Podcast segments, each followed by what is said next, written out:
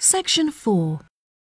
You will hear a talk on a survey on improving the local hospital service. First, you have some time to look at questions 31 to 40.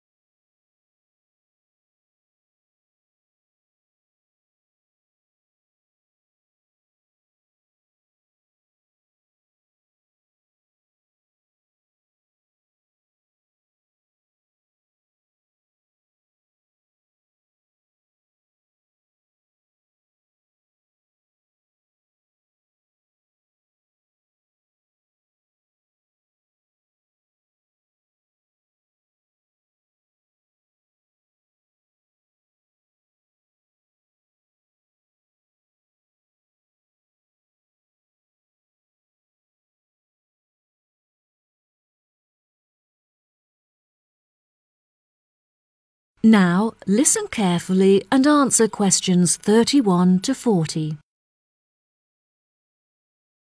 Good morning.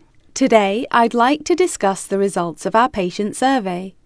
We have reviewed the data collected in order to measure the strengths and weaknesses of our hospital and to determine potential future plans for improvement. The first question on the survey attempted to determine the main reason that patients choose to come to our hospital for treatment rather than others in the vicinity. The data showed that even though our hospital is not as centrally located as others, we offer a very good transportation service that enables patients to travel here by bus or train free of charge.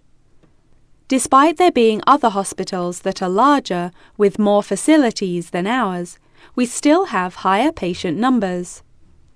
The second question on the survey asked what quality patients hoped for most when visiting the hospital. There were five choice options, including short waiting times and friendly service from nurses.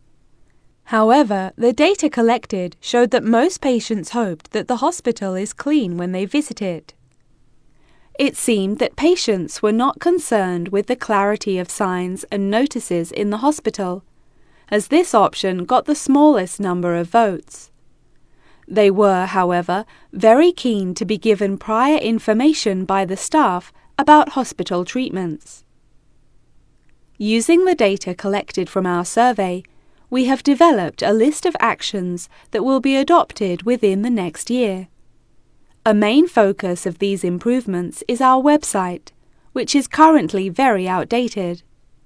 We will not only update our in hospital service for the use of the medical staff, but also our main service so that local residents can also benefit from it.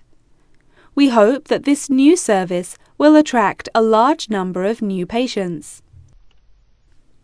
It is clear from the feedback that many members of staff are unhelpful towards patients and inefficient when carrying out their tasks. We feel that some incentive is needed to boost motivation to perform better, and so we are implementing a system whereby staff will be awarded an extra bonus for their success. The member of staff who has received the most bonuses at the end of the year will be announced as Staff Member of the Year.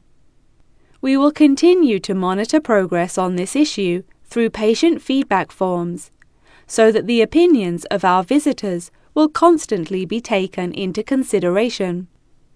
Another issue that the survey has brought to light is the long delays experienced by visitors awaiting treatment, with some visitors reporting waiting times of up to five hours. This is unacceptable. We need to improve the effectiveness of communication between patients, doctors, and staff. So we have decided to implement a ticketing system. This means that patients are seen on a first come, first served basis and will never have to wait more than two hours to be seen by a doctor. The final topic that I want to cover in the lecture is the recommendations that we have put forward for future improvements to the hospital. Firstly, we intend to be the first hospital in the country to build a new unit for those suffering from sleep disturbance, which is a relatively common illness affecting up to 6% of the population. Whilst we are a hospital primarily treating patients with illnesses and injuries, we cannot ignore the significant income that those in need of plastic surgery could bring to the hospital.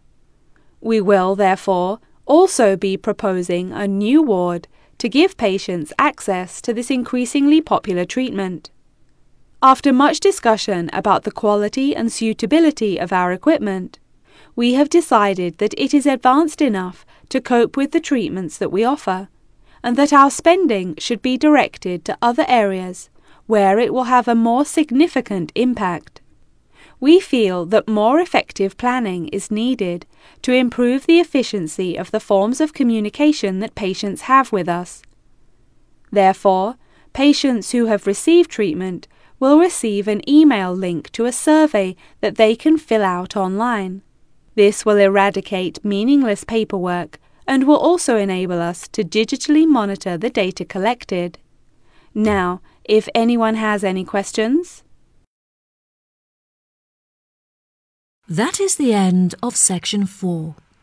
You now have half a minute to check your answers.